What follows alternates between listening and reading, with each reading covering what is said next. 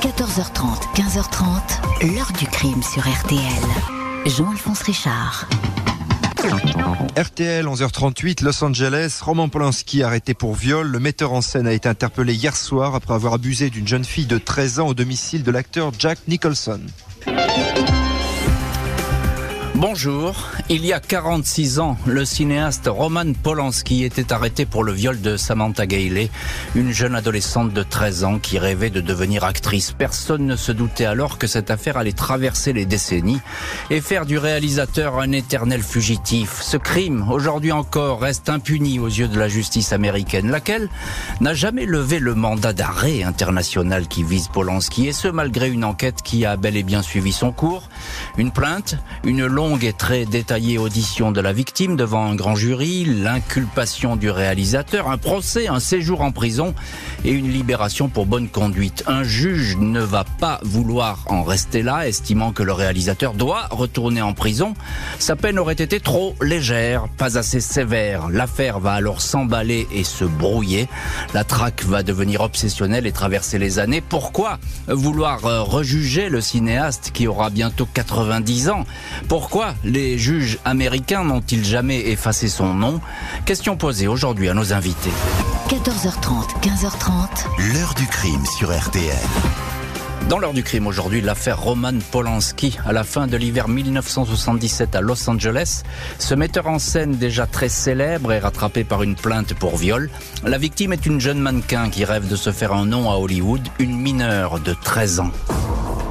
Ce vendredi 11 mars 1977 au matin, le détective Philippe Vanater de la police de Los Angeles prend son service au commissariat Ouest. Comme d'habitude, il feuillette les procès-verbaux de la nuit. L'un d'eux retient son attention. La veille, après 23 heures, un officier s'est présenté au domicile de Suzanne Gailey.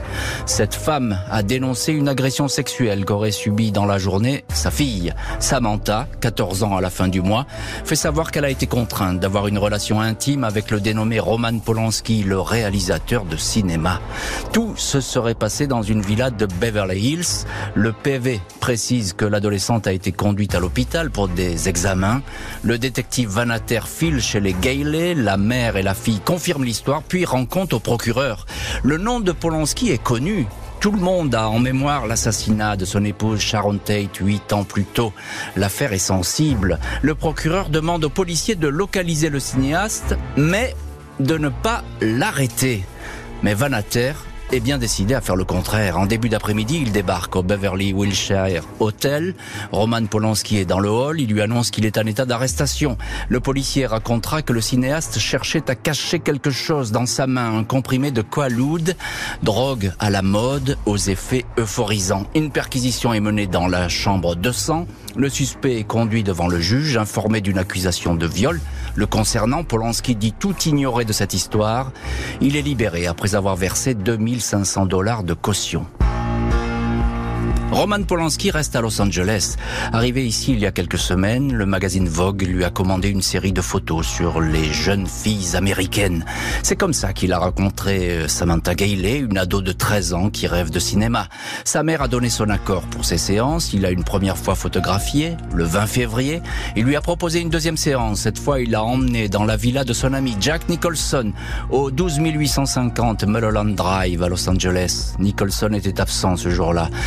4 mars, 13 jours après le dépôt de plainte, la jeune Samantha Gailey est auditionnée par un grand jury. Elle raconte dans le détail comment Polanski lui a servi du champagne. Elle a bu tout au long de la séance. Il lui a proposé un comprimé de Coalude. Je pense que j'étais ivre, sinon je ne l'aurais pas pris, témoigne-t-elle. Des photos sont prises dans le jacuzzi. Elle accepte de se déshabiller complètement. Il se déshabille à son tour et la rejoint. Elle se dit mal à l'aise. Elle prétexte avoir de l'asthme, fait savoir qu'elle aimerait rentrer chez elle.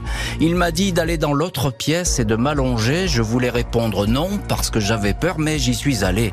Il m'a enlacé, il m'a embrassé, raconte Samantha Gailey, qui décrit ensuite une relation sexuelle.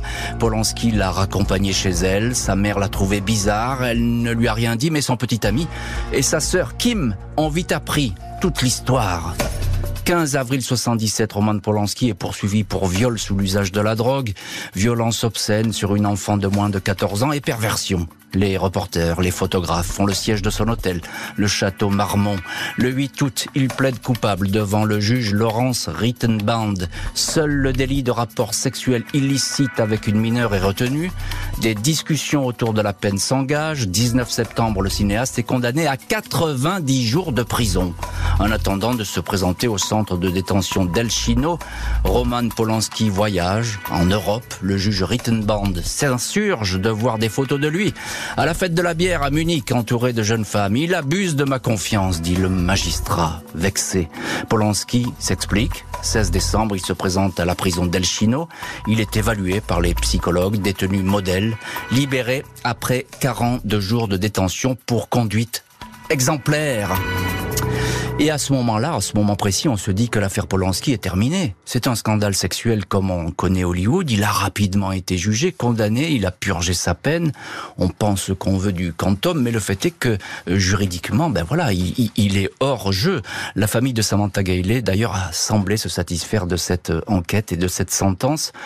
Mais on se trompe parce que la justice américaine va estimer que Roman Polanski n'a pas assez payé. On va raconter tout ça, évidemment, dans la suite de l'heure du crime. Revenons à ce mois de mars 1977, Los Angeles. Le premier élément qui pèse dans l'enquête, c'est que Polanski eh bien, c'est une célébrité très en vue. Bonjour Nicolas Bastuc. Bonjour. Journaliste au Point et vous avez euh, signé récemment un papier dans le dernier numéro du Point sur l'affaire Polanski, euh, papier signé avec Peggy Sastre, votre consoeur, qui s'appelle Comment la justice est enlisée. Alors, il faut lire absolument ce papier du Point pour comprendre euh, toute cette affaire qui paraît compliquée comme ça, mais qui finalement est assez simple parce que c'est une affaire, on va le voir, où les personnalités jouent euh, beaucoup euh, leur rôle, et notamment celle du juge Rittenband, qui va s'illustrer énormément dans cette affaire. Alors je le disais, euh, Nicolas Bastuc, à l'époque, c'est pas n'importe qui, Polanski. D'un seul coup, il y a tous les projecteurs qui sont sur lui. accusation de viol, évidemment, Los Angeles, Hollywood, ça frémit dans tous les côtés. Oui, c'est une star. il est adulé. c'est d'abord un grand cinéaste qui a réalisé deux chefs-d'œuvre en 1977 déjà. On peut citer Rosemary's Baby, mhm. donc ce thriller satanique que beaucoup l'ont vu en 68, et puis euh, en 74 surtout euh, Chinatown qui a raflé euh, beaucoup beaucoup de prix et notamment tous les Golden Globes en 75. Donc c'est un cinéaste reconnu c'est aussi euh, un people, comme on dirait euh, aujourd'hui, qui a vécu un drame. Vous l'avez souligné, la, la, mort de sa femme assassinée, voilà, par euh, des proches de Charles Manson, donc le gourou assassin, et qui a perdu sa femme donc dans des conditions atroces, Sharon Tate. Donc ah. c'est quelqu'un de très connu, qui a beaucoup de succès avec les filles et qui est un artiste déjà accompli. A priori, il n'y a pas de raison de lui faire du cadeau. D'ailleurs, je le disais, le détective Philippe Vanater, qui va être un des personnages de cette histoire, hein, lui, euh, tout de suite, bah, euh, on arrête euh, Polanski, alors que le parquet, bah, disons, les immolos, il faut d'abord regarder ce qui se passe, ce qui se dit. Non seulement il n'y a pas de raison de, lui faire de cadeaux, mais euh, la justice américaine, vous savez, est très très euh, sourcilleuse et, craint une chose, c'est qu'on dise que parce qu'on est puissant, parce qu'on est célèbre, eh bien, on jouit d'un traitement de faveur. Et en réalité, la célébrité et la notoriété de Polanski ont davantage jouer contre lui et constituer un fardeau euh, que euh, euh, quelque chose qui lui aurait profité. Oui, dans tous les cas, c'est ce qui se passe au début, puisque effectivement, c'est très rapide, comme c'est comme savent le faire les Américains, et on ne lui fait pas de cadeau. Bonjour, maître Delphine Meillet. Bonjour. Merci infiniment d'être vous aussi dans le studio de l'heure du crime. Vous êtes avocate au barreau de Paris, avocate de Roman Polanski, Roman Polanski qui était défendu par maître Hervé Temim, hein, dont on salue la mémoire aujourd'hui. Il a disparu récemment. Il était encore quelques mois, notre invité aujourd'hui dans l'heure du crime. Et on pense beaucoup à lui aujourd'hui parce qu'il a mené ce, ce, combat pour son client comme il savait mener euh, ses combats. Donc, bah, cette émission, bah, on va penser à lui tout au fil de cette émission. Absolument, euh, le barreau est orphelin. Voilà, c'est le barreau est orphelin. Tout à fait. Cette affaire était, était une des siennes, on va le dire comme ça. Euh, Maître Delphine Meillet, ce que raconte Samantha Gayler, mhm. il n'y a pas de doute, c'est une scène de viol. Alors, ce n'est pas un viol ça va vous sembler particulier, mais ce n'est pas un viol. Ce n'a pas été considéré comme un viol à l'origine, si vous voulez. Aux États-Unis, lorsque vous êtes arrêté, eh bien, on charge les chefs d'inculpation. 95% des affaires se termine en plaidé coupable, mais se commence donc en plaidé non coupable. Donc on charge d'une liste de chefs d'inculpation et ensuite on rentre en négociation, ce qui était le cas en l'espèce, dont le viol. Et puis ensuite on rentre en négociation. Ce qui s'est produit dans le cas de l'affaire Polanski, c'est que l'avocat de la victime a sollicité euh, Polanski pour demander s'il était d'accord pour plaider non pour plaider pardon coupable mm. pour arriver à une négociation afin que l'identité de la victime ne soit pas révélée. C'est pour la, la protéger elle-même de toute euh, toute la saga judiciaire qui malheureusement a suivi. Eh bien dans ce cas-là, ils se sont mis d'accord avec le procureur de la République sur une infraction qui s'intitule aujourd'hui en français, ce serait de l'atteinte sexuelle.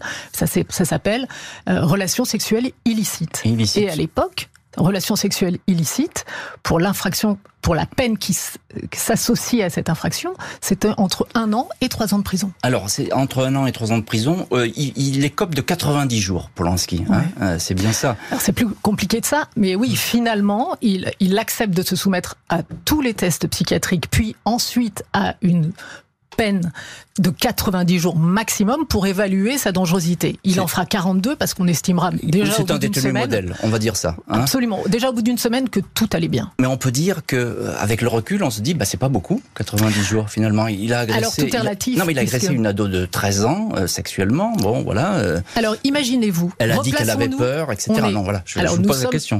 Alors nous sommes aux États-Unis en 1977.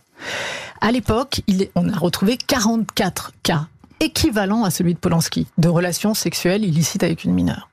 Eh bien, aucun n'a fait ne serait-ce qu'une heure de prison tout a été négocié en plaidé coupable avec du sursis, avec une négociation financière, et ça s'arrête là. Concernant Polanski, il y a eu un régime défavorable, un régime de défaveur, contrairement à tout ce qu'on peut imaginer, car comme l'a dit si justement Nicolas Bastuc, c'est parce qu'il était célèbre. Hum.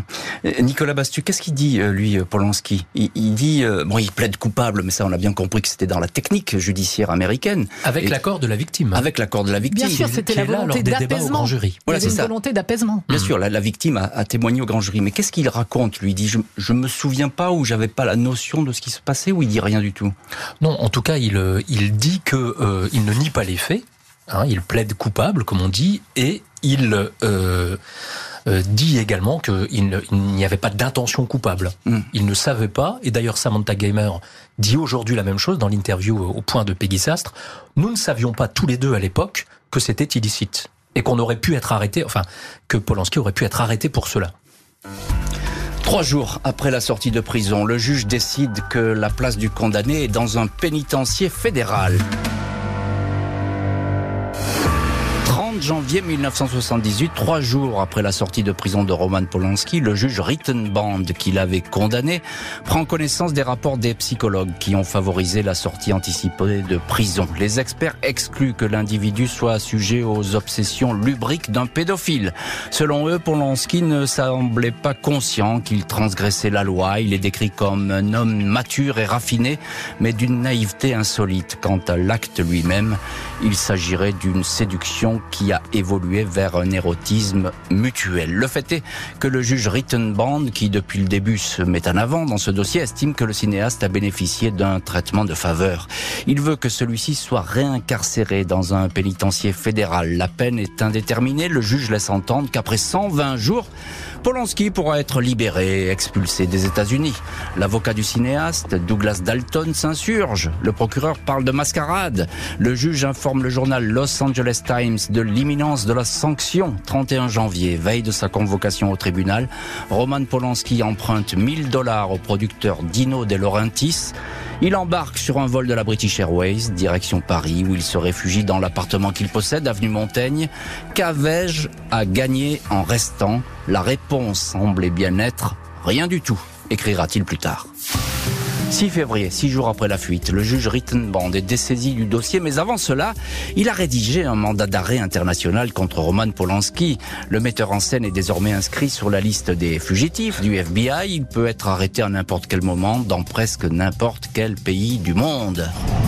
J'étais en prison, vous oubliez que j'étais en prison. Euh, c'est en sortant que j'ai appris que le juge, qui est devenu vedette grâce à cette, cette affaire, ne voulait pas en terminer, voulait me remettre, contrairement à ce qu'il avait dit euh, avant que j'aille en prison. C'est pour ça que j'ai quitté les États-Unis.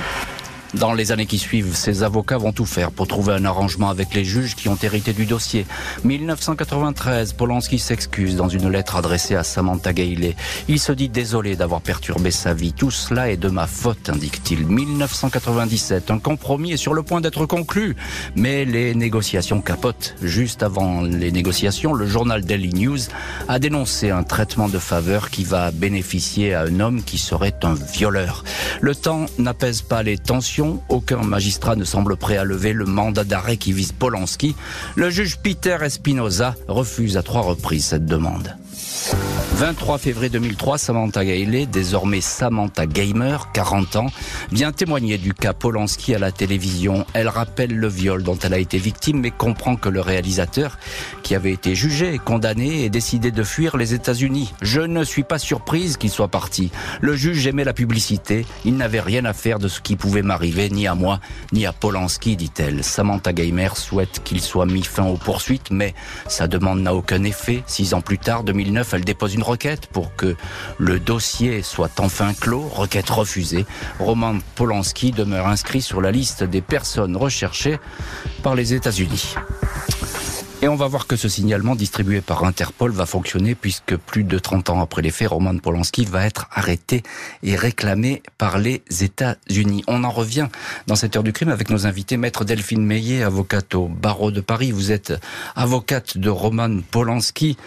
Euh, j'ai envie de vous demander quelle mouche a donc piqué le juge Rittenbrand Parce qu'après tout, euh, juridiquement, on est d'accord ou pas d'accord Ça, c'est une autre histoire. Mais euh, Polanski, il a été jugé, condamné, et il a accompli sa peine. Qu'est-ce qui se passe? Écoutez, on tombe.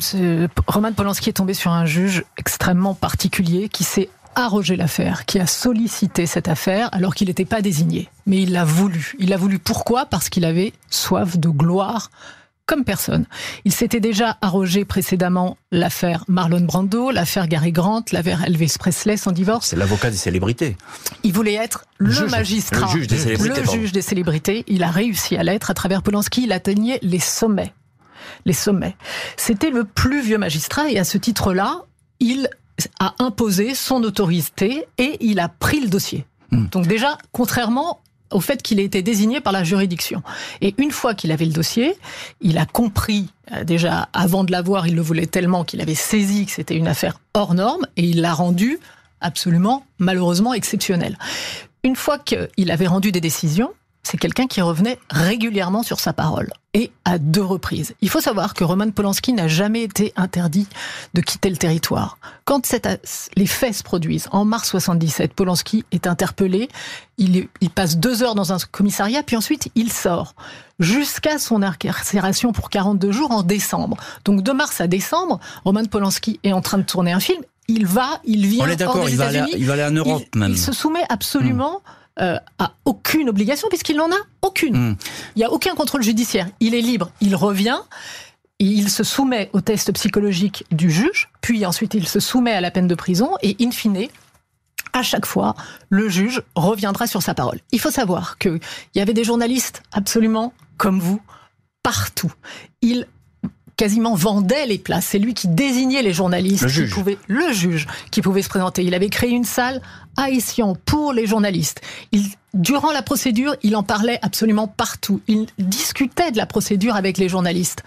Il était complètement, absolument impartial. On est d'accord, maître Meillet, mais pourquoi la fuite? Euh, il, a rendez-vous pour une audience. Euh, alors il estime que peut-être le juge dit n'importe quoi et que le jugement et que le juge lui en veut. Mais pourquoi est-ce qu'il s'en va?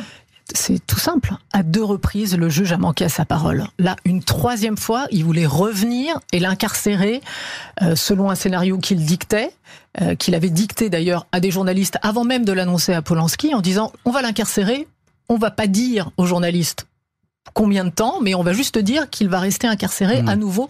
On verra bien combien de temps l'avocat de Polanski, lorsqu'il sort de cette audience en cabinet où le juge Rittenbond lui annonce qu'il va rester beaucoup plus longtemps que prévu, alors qu'il a purgé sa peine au regard des accords qui ont été déterminés, eh bien, l'avocat interrogera le procureur Gonson de l'époque et lui dira est-ce qu'on peut lui faire confiance? Et Gunson, le procureur lui-même, dira on ne peut pas lui faire confiance. Vous lui avez fait confiance deux fois, deux fois il est revenu sur sa parole. Vous allez lui faire confiance à nouveau? Réponse non. Donc l'avocat d'Alton de Polanski téléphone à Polanski qui décide de partir. C'est ça. Donc il s'en va effectivement et puis là ce départ eh ben, il va s'éterniser. Et d'ailleurs le procureur lui-même des années plus tard en 2009 et en 2012 devant un grand jury dira devant euh, en audition publique, il a eu raison de partir. Oui, et c'est une déclaration d'ailleurs qui va peser lourd. On va le voir euh, dans la suite de l'heure du crime. Nicolas Bastuc, journaliste au Point, et vous signez un grand papier avec Peggy Sastre sur euh, Polanski dans le dernier numéro du Point. autre temps, autre mœurs. On va pas répéter sans arrêt cette phrase, mais c'est vrai qu'elle va revenir en boucle puisqu'on est des années 40 ans avant.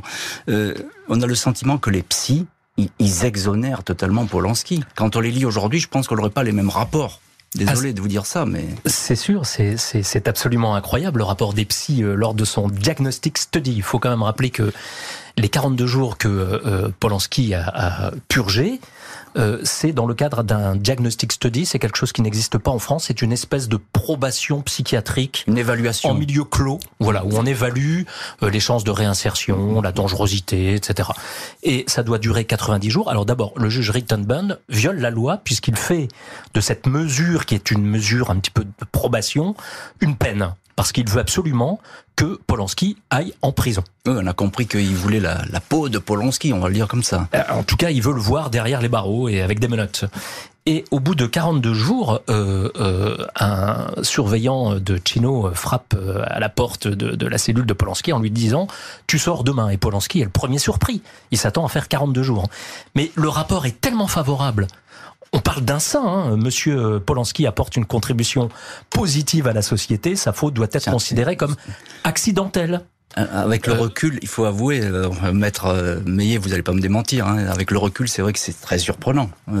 Ce qui est surprenant, il est accusé d'avoir agressé sexuellement une une adolescente, mais... Oui, on est toujours d'accord, c'est une relation sexuelle illicite. On est dans un délit passible maximum de 4 ans de prison à l'époque. Donc, si vous voulez, il, il s'est déjà soumis à plusieurs expertises psychiatriques avant même ce diagnostic study. Mais effectivement, le, juge viole la loi en, en l'enjoignant d'aller en prison. Et alors, à l'époque, les peines sont indéterminées. À l'époque, on ne sait pas pour un délit comme celui-ci, combien de temps on va rester en prison? Ça peut aller jusqu'à 50 ans. Ah oui.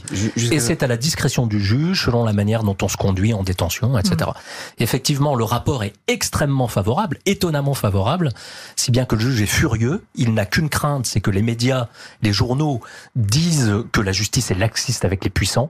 Et donc, effectivement, il tourne Kazakh et il revient sur, euh, sur sa parole. Plus de 30 ans après les faits, cette fois, les États-Unis vont parvenir à faire arrêter le fugitif.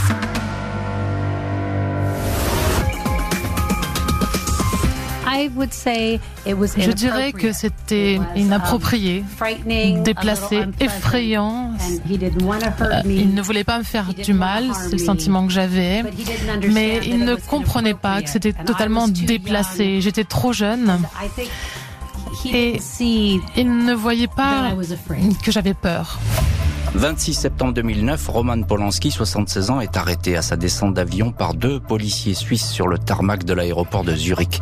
Les fonctionnaires sont porteurs d'un mandat d'arrêt international émanant des États-Unis. Depuis plusieurs semaines, les procureurs du tribunal de Los Angeles suivaient à la trace le cinéaste, examinant l'endroit le plus propice où il pourrait être arrêté. Le 22 septembre, les magistrats apprennent que Polanski va sans doute transiter par l'Autriche et la Suisse, pays dans lequel le réalisateur est invité à un festival de cinéma. C'est ce deuxième pays qui est choisi. Les accords de coopération judiciaire entre la Suisse et les États-Unis sont en effet solides. Polanski est incarcéré pendant deux mois, puis assigné à résidence avec port d'un bracelet électronique dans un chalet qu'il possède à Gstaad. 12 juillet 2010, après huit mois de bagarre judiciaire, la ministre suisse annonce que Roman Polanski ne sera pas extradé. Le tribunal pénal fédéral indique que les États-Unis ont refusé obstinément de leur fournir une pièce du dossier, à savoir un procès verbal d'audition de l'ancien procureur Roger Gunson. Son contenu ne sera dévoilé que 12 ans plus tard. Le procureur a expliqué que la justice américaine s'était fourvoyée dans ce dossier, qu'il comprenait la fuite de Polanski, lequel ne pouvait plus faire confiance au juge de Los Angeles. Et voilà donc pour cette parenthèse suisse qui a duré dix mois. Euh, Nicolas Bastuc, on vous retrouve journaliste au point et auteur avec Peggy Sastre d'un très très long papier sur l'affaire Polanski dans le dernier numéro du Point. Euh, il a vraiment failli être extradé à ce moment-là, Polanski? Ah oui, je crois vraiment. On n'était pas loin. Hein. On n'était pas loin. Autant les autorités polonaises euh, ont refusé catégoriquement, on y reviendra peut-être dans un dans une décision de 220 pages que, dont je vous recommande la lecture. Mais effectivement, il, il, s'en est fallu de peu, je pense. Hein, et, euh, et euh, ce qui est assez euh, euh ironique dans, dans cette histoire, finalement, c'est que parce que les, les, États-Unis ont refusé euh, effectivement de lever les scellés sur l'audition devant la Cour supérieure de Los Angeles du procureur Gunson, eh bien, euh, qui a porté la preuve que euh, le juge Rittenburn avait manqué à sa parole, eh bien, c'est pour cette raison que la Suisse a refusé l'extradition. Maître Delphine Meillet, moi je me souviens à l'époque, j'avais traiter cette affaire, cette partie de l'affaire en Suisse, et notamment euh, avec Maître Hervé Temim qui, qui s'occupait de ça. Je le voyais faire des allers-retours en Suisse en permanence. Euh, c'est vrai que là, euh, on s'est dit, bah, cette fois, ça y est, les États-Unis le rattrapent. Hein. Eh bien, vous vous trompez. Vous vous trompez, je vais vous dire fois, pourquoi. Oui, je vais vous tromper encore une nouvelle fois, effectivement, mais on ne peut pas le savoir. Il faut savoir que Roman Polanski, certes, a, a fui, disons qu'il a quitté les États-Unis en 1978, qu'un mandat d'arrêt a été émis mais qu'il n'a pas été rendu actif contrairement à ce qu'on pourrait imaginer. Il a voyagé de par le monde. Au début, oui. Euh, non, mais de 77 à 2003. À 2003, il concourt aux Oscars. Et là, euh, et là, euh, les choses changent puisque euh, les Américains se souviennent qu'il existe Roman Polanski à l'étranger et que il est extrêmement visible. Il obtient l'Oscar pour le pianiste. Puis en 2005, vous avez un procureur de la République qui, lorsqu'il fait campagne, fait campagne sur Polanski en disant je le ramènerai mort au vif au moment où il fait du fundraising. Il va chercher hmm. des financements pour sa campagne. Et c'est à ce moment-là que le mandat d'arrêt est actif. Ensuite, effectivement, il y a l'épisode suisse. Mais il faut savoir que l'épisode suisse, contrairement à ce qu'on imagine, ce ne sont pas les Américains qui vont solliciter les Suisses, mais l'inverse. Le timing est fondamental à ce moment-là. Fondamental. On est en 2008. Il y a une crise financière internationale majeure.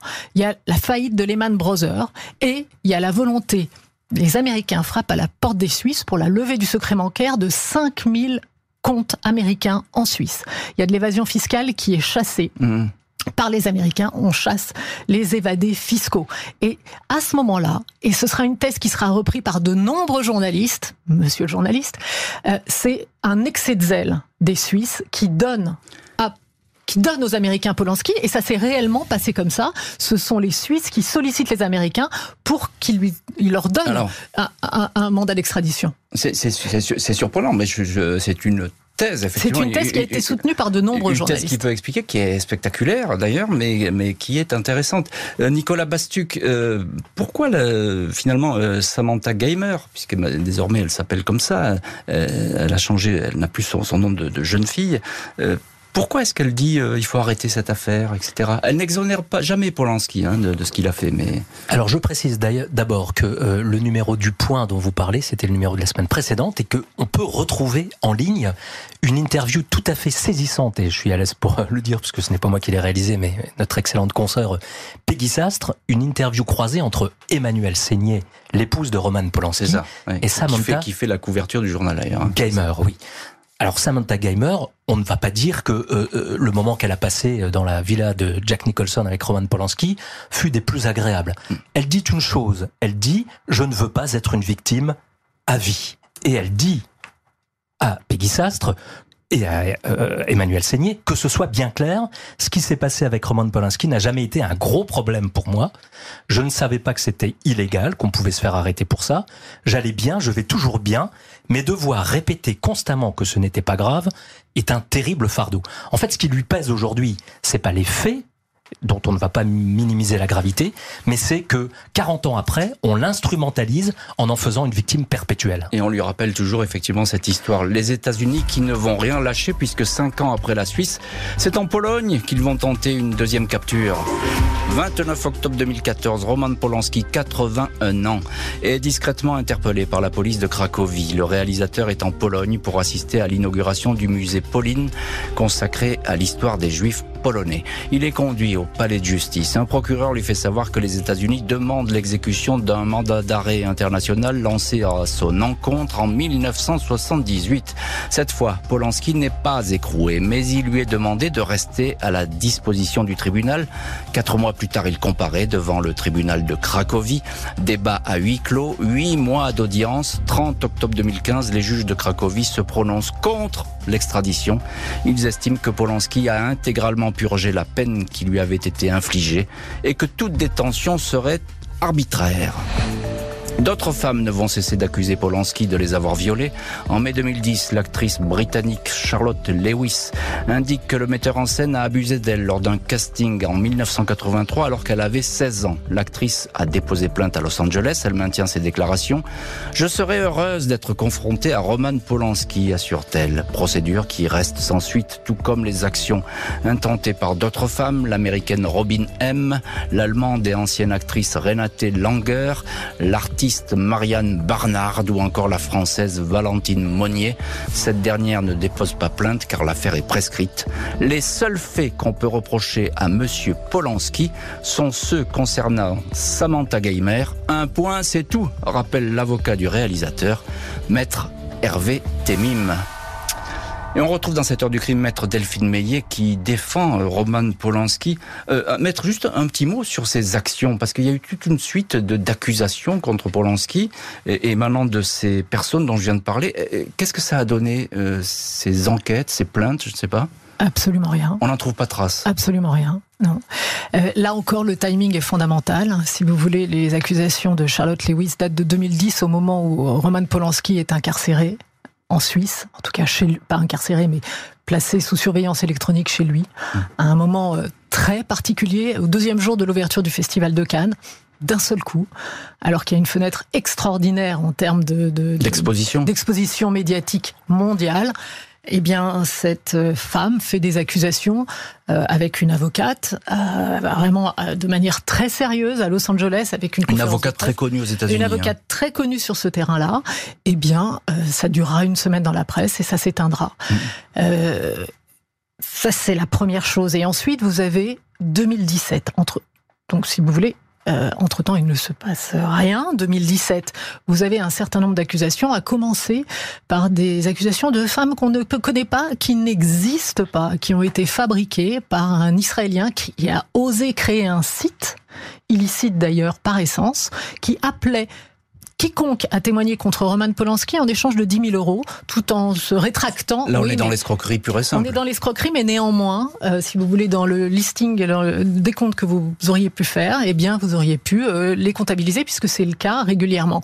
Donc, il faut savoir que un grand nombre de femmes n'existent pas. Concernant celles qui existent, le timing est fondamental, puisque elles interviennent, il y en a trois qui interviennent juste après au début de MeToo, si vous voulez, août, septembre, octobre 2017, au moment où Samantha Gamer a été devant les tribunaux en disant je veux que tout cela cesse. Ça, oui. Et euh, elles se sentent euh, mal à l'aise avec la volonté de Samantha Gamer en disant moi aussi, euh, à l'époque, Roman Polanski m'a agressé. Ce sont des accusations pures et simples qui n'ont donné lieu à aucune enquête, aucune investigation et qui sont de la rumeur publique. Voilà qui est clair, maître Meillet. Euh, Nicolas Bastuc, journaliste au Point et auteur d'une grande enquête sur cette affaire Polanski. Euh, la Pologne, euh, elle est très claire. elle va enquêter, la Pologne d'ailleurs. Hein. ça va durer huit mois, etc. Ils vont enquêter sur cette affaire. Et alors ils vont rendre un rapport qui est cinglant pour les États-Unis. Ah oui, c'est un réquisitoire, hein, sans mauvais jeu de mots, du, du tribunal de, du district de Cracovie qui parle de déni de justice, euh, de violation de toutes les règles du procès équitable. Et, quand euh, ce juge évoque le juge Rittenburn, il parle de postures contraires euh, à l'éthique, voire des, actes complètement illégaux. Alors, le, juge polonais reconnaît que les faits sont graves et euh, ne dédouanent absolument pas euh, euh, Roman Polanski de, de, sa responsabilité. Ce qu'ils disent néanmoins, c'est que la justice américaine s'est très très mal comportée, que les juges américains ont été littéralement paralysés, je cite, face à la perspective d'être présentés dans les médias comme ceux qui auraient favorisé une célébrité, et le juge conclut en disant qu'il est fort probable, sinon certain, que si Polanski n'était pas une célébrité, le juge ne se serait pas rétracté de l'entente préalablement conclu. Voilà, donc, effectivement, en 223 pages, le juge polonais explique pourquoi il refuse l'extradition, parce qu'elle serait contraire à tous les principes du droit et on ne peut pas dire que la justice polonaise soit des plus libérales. C'est elle qui le dit. Pas de pardon pour le réalisateur et pas d'oubli possible non plus pour la victime, Samantha Gamer. Juin 2017, Samantha Gamer témoigne en faveur de celui qui l'avait violée en 1977. Elle se dit épuisée par cette histoire et demande une nouvelle fois à la justice de refermer le dossier. Peu auparavant, elle avait écrit ces mots à la procureure de Los Angeles et à son adjointe. Les cas impliquant des célébrités ne devraient pas être utilisés à mauvais escient. Vous et ceux avant vous ne m'avez jamais Vous m'avez traité avec mépris, utilisant un crime commis contre moi pour faire avancer votre carrière. Le nom de Roman Polanski, âgé de presque 90 ans, figure toujours sur la notice rouge d'Interpol signalant les fugitifs. Il s'était dit prêt à retourner aux États-Unis à condition qu'il ne soit pas incarcéré Maître Delphine Meillet, vous êtes l'une de nos invitées aujourd'hui dans l'heure du crime, avocate au barreau de Paris et avocate de Roman Polanski. On entend ce que dit Samantha Geimer et c'est important euh, les mots qu'elle a parce que c'est pour elle c'est très compliqué. Elle est dans une situation où elle n'exonère pas, on a bien compris, son agresseur Polanski. Euh, elle n'a rien oublié de ce moment et de l'autre côté elle dit mais Arrêtons, ça suffit, c'est trop maintenant. Vous savez ce qu'elle dit, Samantha Geimer Elle dit tout simplement la justice manque à son devoir premier. La justice, elle est faite pour quoi? Elle est faite pour sanctionner, elle est faite pour protéger, pour respecter la loi et pour résoudre les conflits. Là, en l'espèce, le conflit était résolu en 1978. Mhm. Et il y a eu X occasions pour résoudre ce conflit. Ça n'a pas été le cas. Ça n'a pas été la volonté des Américains. Donc, c'est ça qu'elle ressent. Elle a deux messages. Un à l'égard de la justice. Je veux en terminer avec cette procédure, que tout cela s'arrête pour moi avant tout. Et par ailleurs, elle a un message vis-à-vis des médias qui dit je ne veux pas que vous m'attribuez, vous m'assignez à vie le qualificatif de victime. Je ne suis pas victime. Je ne veux pas être victime à vie. J'ai pardonné. Euh, je vais bien, j'allais bien à l'époque, comme l'a euh, rappelé Nicolas Bastuc. Elle veut passer à autre chose. Ce qu'elle sent, c'est qu'elle est instrumentalisée. Elle dit elle-même que lorsqu'elle voit à Paris son nom associé. Euh, elle voit Samantha dans les rues de Paris, euh, surtout au moment des Césars, où il y avait le nom des, prétendues victimes de, de, Polanski. C'est la seule, Samantha Gamer, euh, qui peut prétendre à avoir ce titre-là, mmh. ce qualificatif. Eh bien, elle en souffrait parce mm. qu'elle ne veut pas qu'on utilise son prénom. Elle ne le souhaite pas et néanmoins, on lui dérobe son histoire, on lui dérobe sa dignité et c'est ce qu'elle dit dans l'entretien de Peggy Sastre. Euh, Nicolas Bastuc, journaliste au point et vous êtes l'auteur avec Peggy Sastre justement d'un grand papier euh, comment la justice est enlisée à propos de Roman Polanski. Alors dites-nous très très simplement, il est toujours fugitif aujourd'hui. On est 46 ans après les faits là. En droit, oui, il est toujours fugitif, en tout cas aux yeux de, de, l'autorité judiciaire euh, américaine, et il n'a pas formellement reçu sa sentence. Voilà. Donc la justice américaine, américaine attend qu'il comparaisse et qu'il reçoive sa, sentence, et euh, la justice applique une vieille doctrine du droit anglo-saxon, celui qui fuit est destitué de tous ses droits. Pas question. Euh, le, le, fugitif. Euh, j'ai interrogé beaucoup d'avocats euh, américains qui sont plutôt libéraux et en faveur des droits de la défense et qui disent Roman Polanski a mille raisons d'en vouloir à notre système, à la justice, au juge Rittenburn, à la manière dont il a été traité. Mais c'est devant la justice qu'il doit venir s'expliquer et il doit recevoir sa sentence. Et euh, aucune, euh, ni le temps ni l'espace ne saurait être un, un obstacle pour que la justice passe. Je dis pas que c'est bien, mais c'est l'état d'esprit américain. Mm, mm, mm. C'est un sacrilège de fuir la justice. Donc le dossier ne se refermera jamais tant que Roman Polanski ne se rendra pas devant un juge américain pour y recevoir sa sentence. Le problème, c'est que euh, euh, vous avez tout à l'heure parlé du juge Espinoza en 2008. Euh, le dossier a failli être refermé. Le, le, juge avait proposé 45 jours de, de, détention. Or, Roman Polanski en a purgé bien plus que cela, si l'on compte ce qui s'est passé en Suisse, etc. etc. Voilà. Mais le juge avait aussitôt dit, euh, euh, un peu sous la pression des médias, que euh, il l'enverrait quand même quelques semaines en prison pour l'attendrir ou pour le refroidir Voilà, mm. avant de avant de, de, de, prononcer la sentence.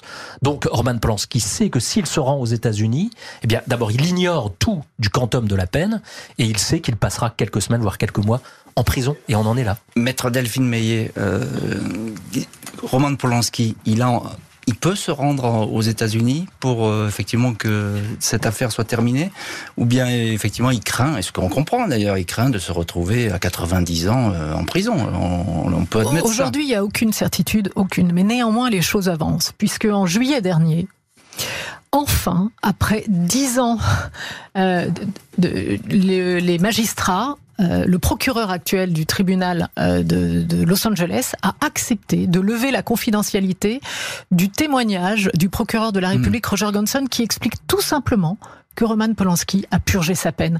Hmm. Donc on a avancé, si vous voulez, sur ce thème. Donc Contrairement à ce que dit Nicolas Bastuc, moi je pense qu'un jour on y arrivera. Je l'espère en tous les cas pour lui euh, que toute cette histoire soit terminée, qu'il se rende aux États-Unis avec des certitudes et les choses s'arrangeront.